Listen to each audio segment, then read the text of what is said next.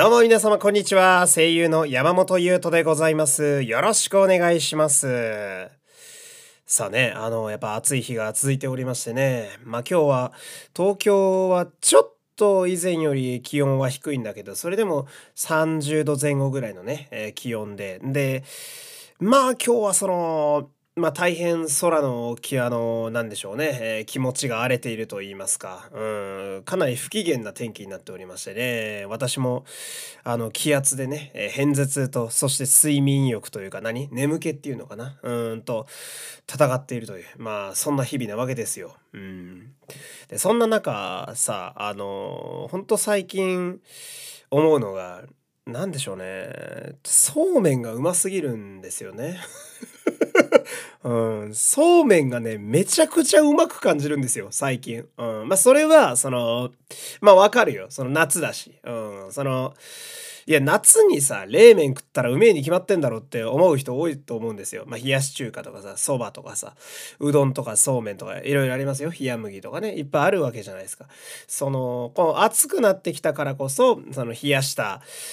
そうめんで言ったら、ざるに入れてもいいしね。そんなもん食ったら、うまいのは当たり前だし、今更何を言っているんだという方も多いでしょう。違うんですよ、皆様。それもあるんだけど、なんかね、最近そうめんのうまさにやっと気づけたというか、そうめんってうまかったんだって思ってるんですよ。どういうことかっていうとね、私ね、福井県の生まれで、育ちも割と福井が一番歴史的には長いんだけど、転勤族だから東京とか大阪に住んでたりもしたんだけど、で福井で言うと、福井っておろしそばっていうね、おろしそばっていう不思議なそばがあるわけですよ。冷やしてる、そばにですね、めんつゆと、大根おろしと鰹節とネギをぶっかけて食べるっていう、福井県の、名物的な感じかな。夏の名物がね、あって、それがおろしそばと。で、おろしそばを昔から結構食べてるんですよね、私なんかは。やっぱ福井の人なんで。で、親戚のおじさんにね、そば打ちの、福井ってそば打ちの大会とかがね、アマチュアだけどあったりなんかして。で、親戚のおじさんにそれで名人になった。要は1位ですよね。1位になった方もいらっしゃったりして。で、その方が結構ガチでうまいそばをですね。ガチでうまいそばとかを、俺が小中学校の時は結構食べさせてくれたので、やっぱ、そばがうまいっていう認識が結構強いわけですよ。で、他にも、例えば、ざるうどんとかもあるわけじゃないですか。冷麺といえば。で、うどんもうめえだと思うわけなんだけど、たまに、やっぱ例えば小学校とか中学校でね、家でご飯が出てくると、そうめんが出てくることがあって、でね、語弊があるんだけど、昔小学校中学校の時に食べてたそうめんがさ、なんだろう、あんまピンとこないというか、なんて言うんだろうな、今言った、そば打ちの私の親戚のおっちゃんが作ってくれた、そばがあまりにも本格仕様すぎて、やっぱ生そばとかだからさ、マジで美味しいのよ。今食ってもめちゃくちゃうまいんだけど、生そばだからさ、どうやったって市販のものじゃ勝てないわけよ。で、まして名人が作ってるから趣味の域じゃないし、もはや。で、そばがうますぎて、いや、そうめんって、みたいな。いや、そうめん出すんやったら、おっちゃんのそば出してくれやって、ちょっと思ってたところがちょっとあったりなんかして。で、時は経ち、今私ももう30になりますけれども、ここ2、3年でね、イボの糸というね、みんな知ってるでしょ？イボの糸っていうそうめんに出会ったわけなんだけどさ、やばいね、あれね。あれはやばいなって思いましたね。市販のね、そうめんもいろいろあるじゃないですか。で、あれもさ、やっぱピンキリってのがあるもんで、安い、なんでしょうね、150円ぐらいのそうめんと、イボの糸とかね、3、400円ぐらいのそうめんって売ってるわけじゃないですか。イボの糸うますぎないか？めちゃくちゃうめえなと思って。で、なんかなんだろうな。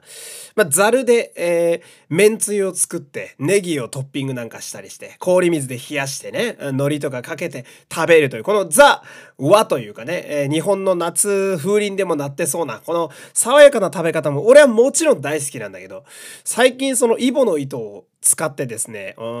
軽くこう、混ぜそばみたいにするのが結構好きで、焼肉のタレと、お酢と、めんつゆとごま油を入れてですね、黒胡椒とかね、卵黄とか入れるとより美味しいんだけど、それをこうぐるぐるっと混ぜて、混ぜそうめんみたいにして食べるのがめちゃくちゃうまくって、そうめんってうまいんだなと思いましたね。ここ2、3年で、発見したというね。で、あとは、その、今言った、混ぜそうめんを作ってる時にすごい思ったんだけど、お酢の美味しさにもね、大人になってすごい気づくようになりましたね。なんかその、混ぜそうめんもそうなんだけど、なんか癖になるレシピっていうのはさ、よくごま油が出てくるでしょ？今私のさっき紹介したのも焼肉のタレと、やっぱごま油を混ぜると結構美味しいなっていう結論なわけなんだけど、そこに、今度お酢をちょっと入れてあげるとですね、またこう、旨味があるというか、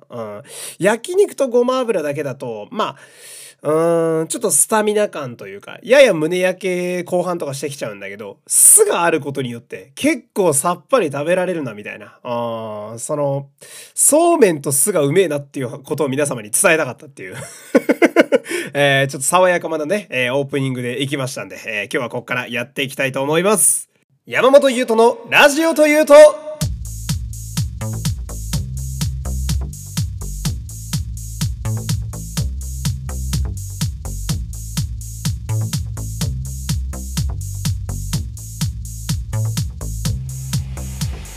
改めまして皆様こんにちは、声優の山本優斗でございます。熱い推し語りに定評がある私がラジオで飯を食うことを目標にお届けする山本優斗のラジオというと第43回配信です。よろしくお願いします。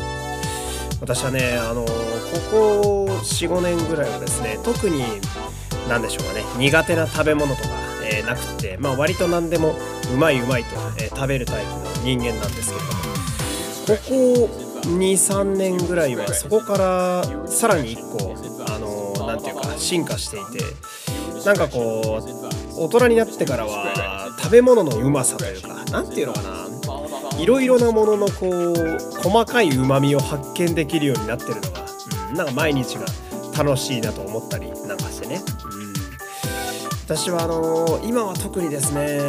朝が早いというのもあり、朝4時に起きて朝ごはん食べて、で昼がね、なんかそんなにがっつり食べれないんですよ。今バイトしてたり、なんか例えばスタジオに行って、ありがたいことにね、収録のご縁とかがあったりなんかすると、あんまりお腹いっぱいにしておくと喋れなかったりとかで、バイトだったとしてもそのがっつり食べ過ぎるとやっぱ眠くなってしまうっていうのがあったりなんかして、そのお昼ご飯がどうしてもないがしろになってしまいがちな生活なので、だからこそその晩ご飯をね、ちょっとこう、一手間入れる自炊というか料理というか、こう結構念入りにやるようになって、調味料がすげえ多いんですよ今うち。いや俺びっくりしたね、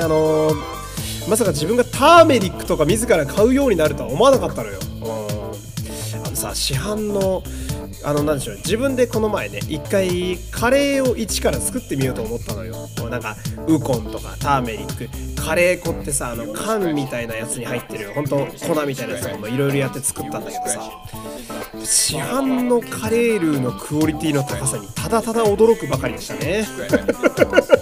市販のカレーめちゃくちゃうまいよなあれな。びっくりした。バーモントカレーとかのその企業努力というか、あと俺よく好きなのがゴールデンカレーの中辛が好きでよく買うんですけど、いやーおみそれしましたね。でもなんか作りながら、これ入れるとちょっとこう苦みが増すんだとか、これ入れるとちょっと後味良くなるぞとかね、そういう勉強もいろいろできたりなんかしてね。で今これ撮った後にねまた晩ご飯を作ろうかなと考えているんで、今日は何にしよっかなっていうのを今考えながらねラジオ今喋ってるところでございますけれども、でこのラジオはね、推し語りと、食べ物の話で、大体二分されておりますから今日は食べ物の回ですね、そういう感じで、聞いていただければなと思います。そんなわけで、最後までお付き合いよろしくお願いします。番組ではお便りを募集しております。概要欄のマシュマロからメッセージを送ってみてください。 Twitter でのつぶやきもお待ちしております。番組ハッシュタグはハッシュタグラジオです。ラジオのおは山本優斗の U の部分です。俺様とお前らでラジオ作っていこうぜ。お待ちしております。山本優斗です。よろしくお願いします。いやちょっと待ってください皆さん、皆さん待ってくださいよ、またやってしまいましたね山本優斗のラジオというとってやつね。山本優斗のラジオというとっていうね、これなわけなんだけどさ、これはリバーブっていうね、エコー的な音がね出るように、こっちでね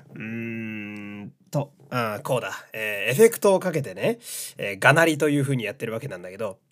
これの後にエフェクトを戻さないとですね、今のように普通に喋ってる声に戻らないんだけど、リバーブを切り忘れておりまし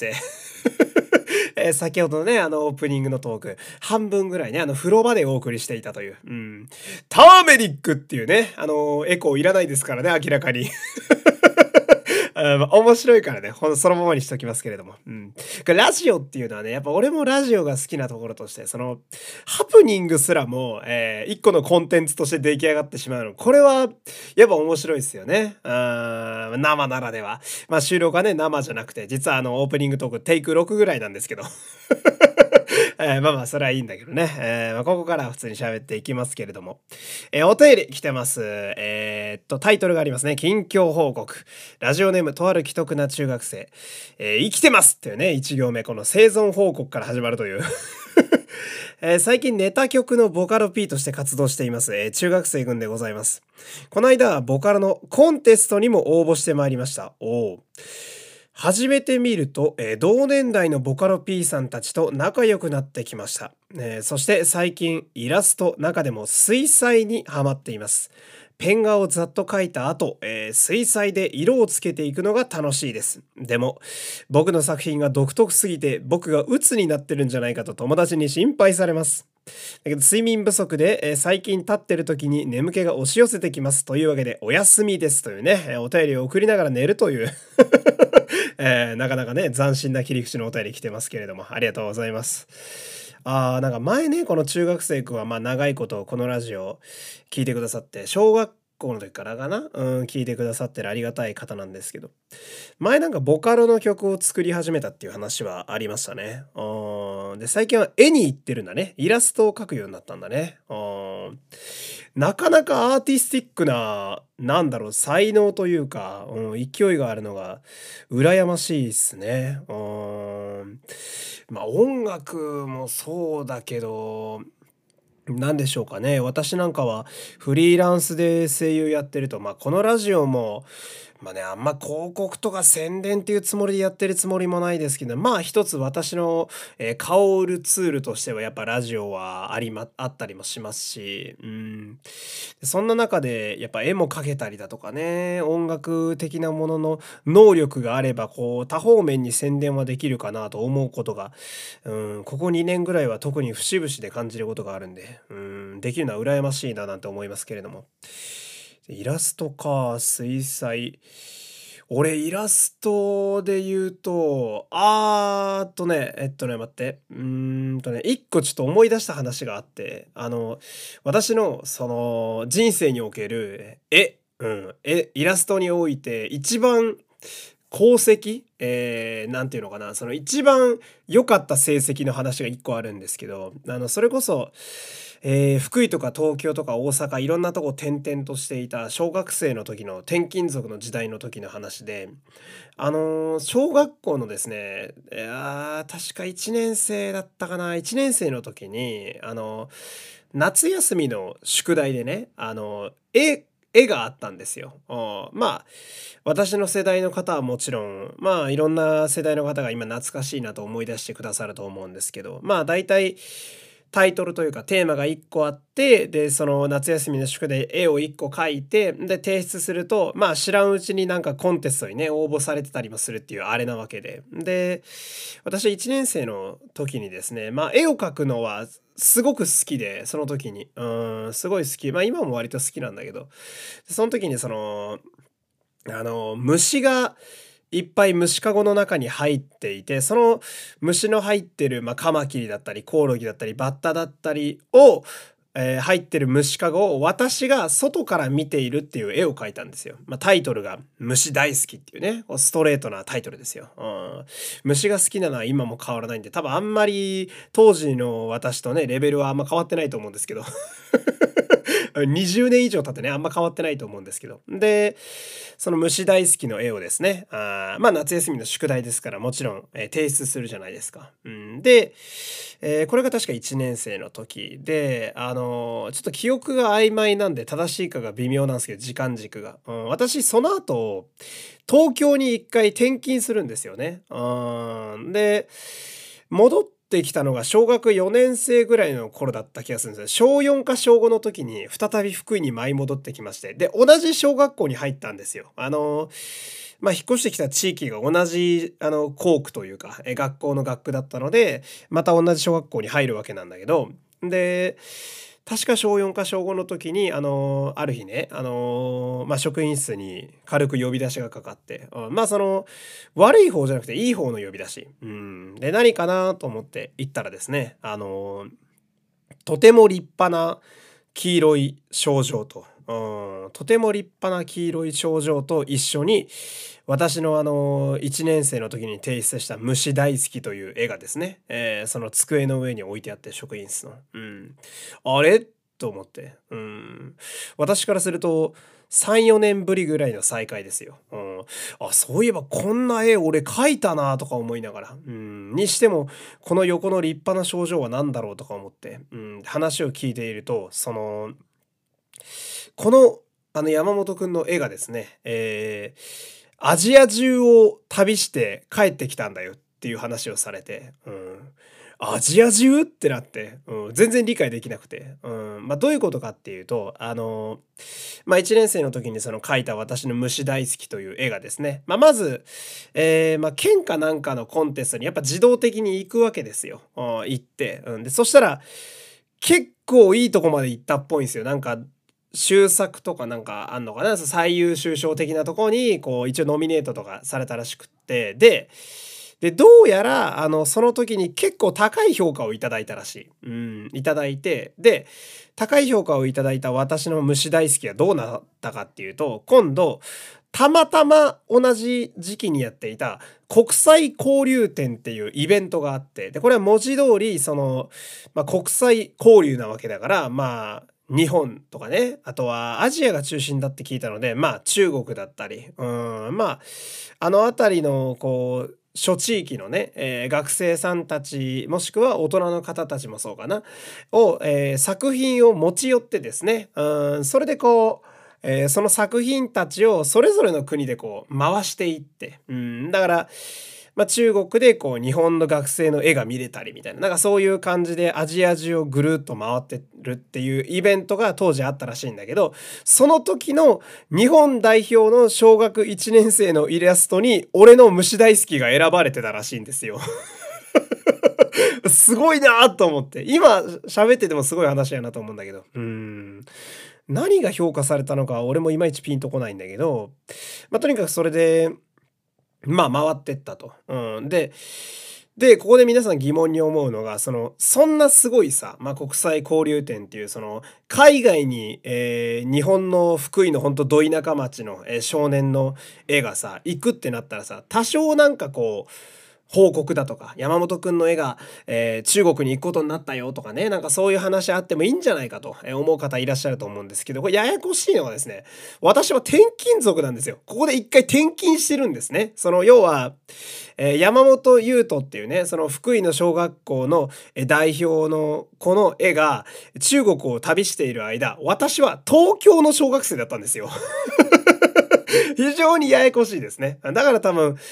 連絡が来なかったりだとか、あとやっぱもちろん引っ越しとかもしてるんで、連絡先とかも変わってたりとかもあったと思うんだけど、そんな話があったりなんかして、で、それを小学5年生で福井に戻ってきた時にされてさ、だから、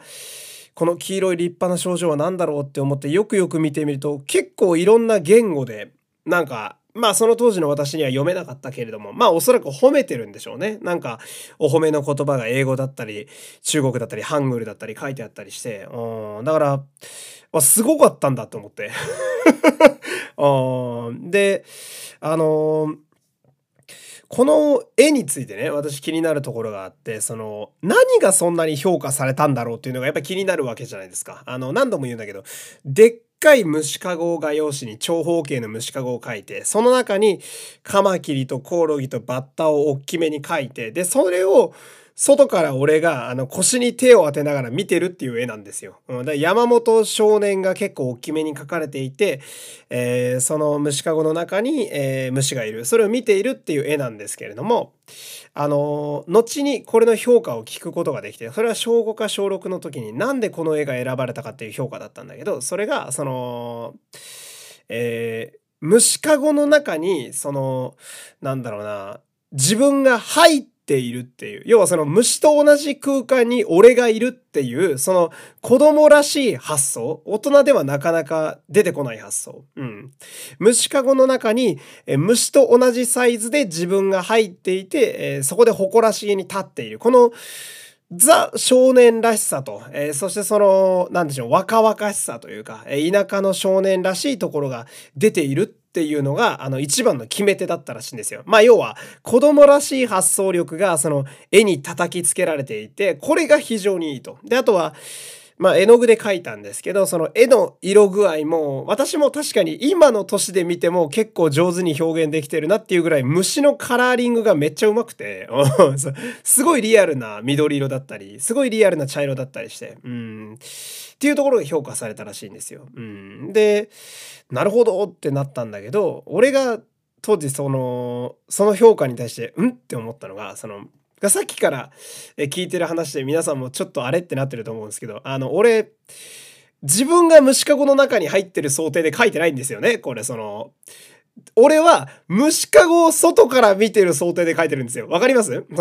要は虫かごが目の前に置いてあって、そこに捕まえたコオロギ、カマキリ、バッタが入ってる。で、それをどうだっていう風に虫かごの前で腰に手を当ててる山本少年のつもりで書いてるんですよ。だけど、国際交流展のコンテストに行くにあたって、その絵がですね、虫かごの中に俺が、ちっちゃくなった俺が入っていて、で、虫と一緒に誇らしげに立っているっていう絵に解釈されてんのよ。勝手に。大人の手によって。だから、子供ながらに、んって思いながらも、でも褒められたからいいかってなったのをすごい今思い出しましたね。で、俺は、本当にこう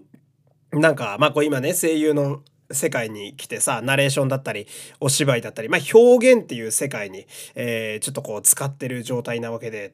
たびたびこの虫かごの下りをすごい思い出すんだけど、これは何かっていうと、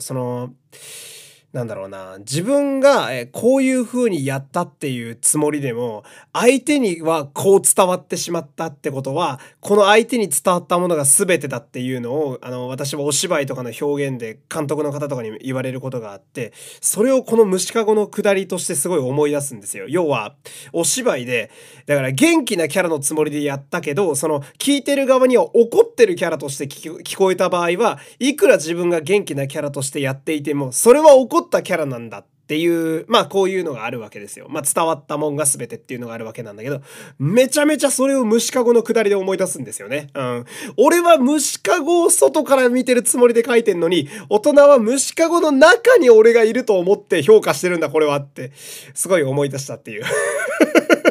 中学生くんのね、お便りのおかげですごい懐かしい記憶のね、話がラジオに載せられたという、今日はそういうお話でした。山本優斗のラジオというと。